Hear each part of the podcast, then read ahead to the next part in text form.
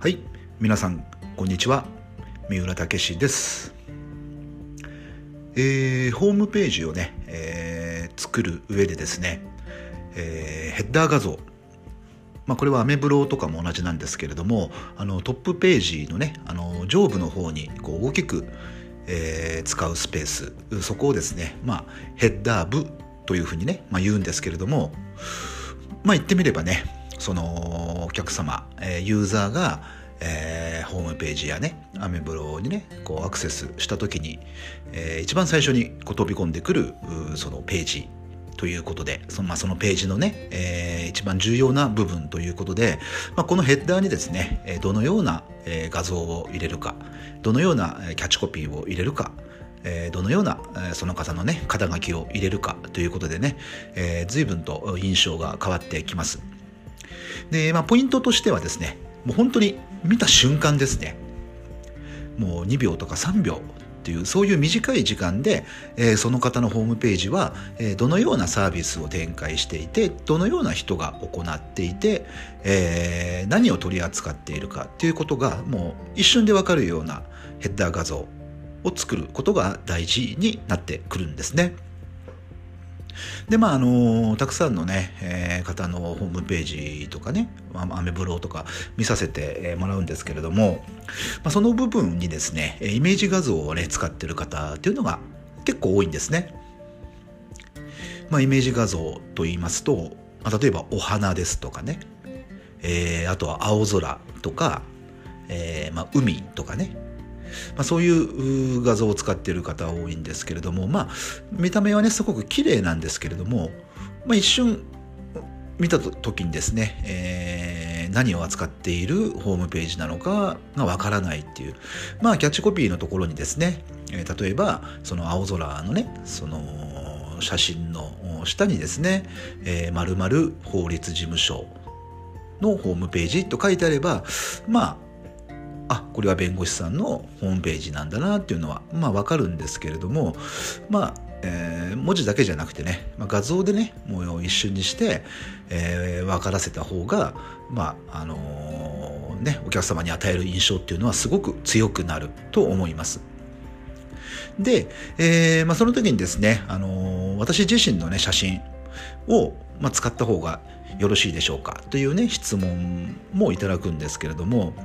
まあ、確かにねこれはま職種とかによるんですよ。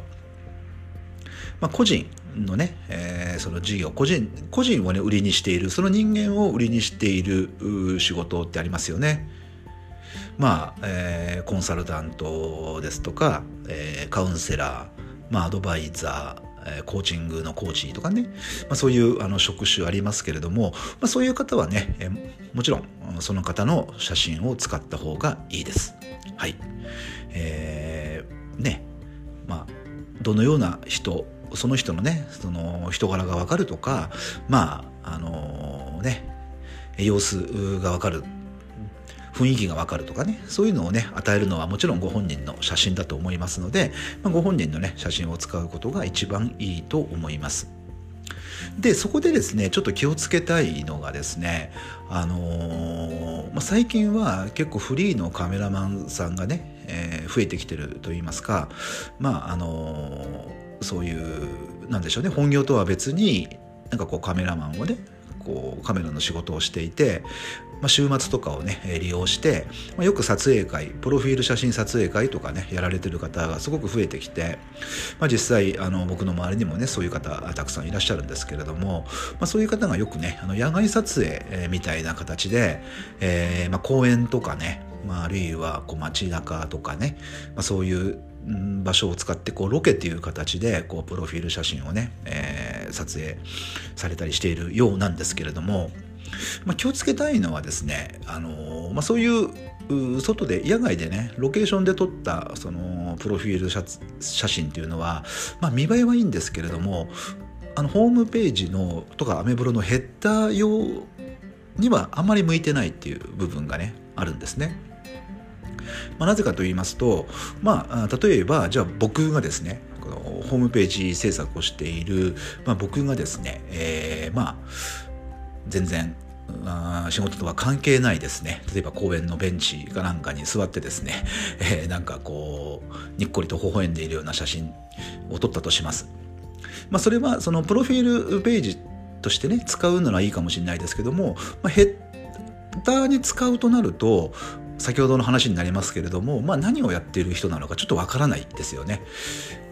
その人のねこう笑顔の良さだったりとかその人の雰囲気っていうのは、まあ、伝わるかもしれませんけれども、えー、まあ何をやっている人なのかが一瞬でわかるっていう点から見るとちょっとかけ離れてしまうという部分があります。であの僕の場合は今ねそのアメブロもそうですし、まあ、ホームページもそうなんですけれども、えー、実際にですね、えーまあ、パソコンに向かって、えー、仕事しているようなこう写真を使ってるんですね。うん。まあ、それは、まあ、あの仕事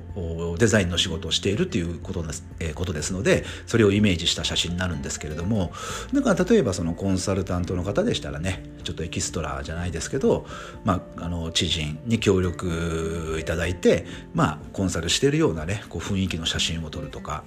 で、まあ、セミナー講師の方でしたらね、まあ、セミナーをねやっているような、えー、そういう雰囲気の写真を使うとか、まあ、そういうふうにですねあの職業がすぐ分かるようなそういうシチュエーションを使った写真を用意するといいと思います。はい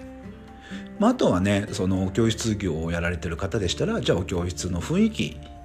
をね伝えるために実際その授業風景をねそのヘッダーで使ったりとかまああとはセラピストの方とかね整体師の方でしたら実際まあ、お客様の許可を頂いてねその施術してるところの写真を使うとか、まあ、そのようにですね、まあ、実際の自分の職業がとかけ離れていないイメージ写真をね使うことが大事になってきます。まあそのモデルさんとかでしたらね、まあ、いいと思うんですけれども、まあ、そういうね外で、えー、撮った写真を使うっていうのもねまああの綺麗でいいと思うんですけれどもやっぱりねあの仕事で使うホームページやめブロですからやっぱりその仕事の内容をね伝えなければこうあまり意味がないっていうことなんですね。ですのでね僕も実際、えー、これからねホームページを作る方には、まあ、今言ってきたようなアドバイスをして、まあ、職業がねこう分かるようなあの写真をね撮るようにしてください用意してくださいというねお願いをしています。まあ、とかくねその綺麗な写真を撮るとか自分をねこうイメージする、えー、自分のねこうブランディングをするためにねこう写真をね用意するというふうに思われて、まあ、そういう何て言うんでしょうね外で撮った写真とか、まあ、あるいはちょっとこうイメージ写真といいますか綺麗な、えー、ね、バックで、えー、ね、撮影されたりとかっていう方も結構今多いんですけれどももしですよその仕事でホームページをつく使っているブログを使っているのであればそういう写真ではなくてですね是非、えー、自分が、えー、仕事している様子が伝わるプロフィール写真を作るようにしてみてください。うんあのー、まあ、実際にですね、あのー、いろんなホームページを見てて綺麗写真綺麗なんですけれども果たしてこの方何をやっている方なのかっていうのがわからないっていうのがすごくあるんですよね、だからそれはいつも僕が言っているように目線が自分になっているのか、まあ、お客様になっているのかっていう、まあ、その違いだと思うんですよ。まあ綺麗な写真撮れたうん、あ素敵だなっていうのは自分の目線から見ればね、まあ、それはすごくいいと思うんですけれども、まあ、お客様から見ればまあ素敵には見えるかもしれませんがところであなたは何をやってる人なんですかっていうその外でね公園の前で、写っている写真だけでは分かりませんということにね当然なると思います。ですのでそのアメブロのねとかあのホームページで使われるヘッダー部分っていうのはねすごくねあの重要な要素になりますので、えー、常にね、えー、お客様が、えー、見た瞬間にですね何をやってる人なのかどんなサービスを提供しているのかっていうのがね分かるような、えー、そのようなね写真を用意するようにしてみてください。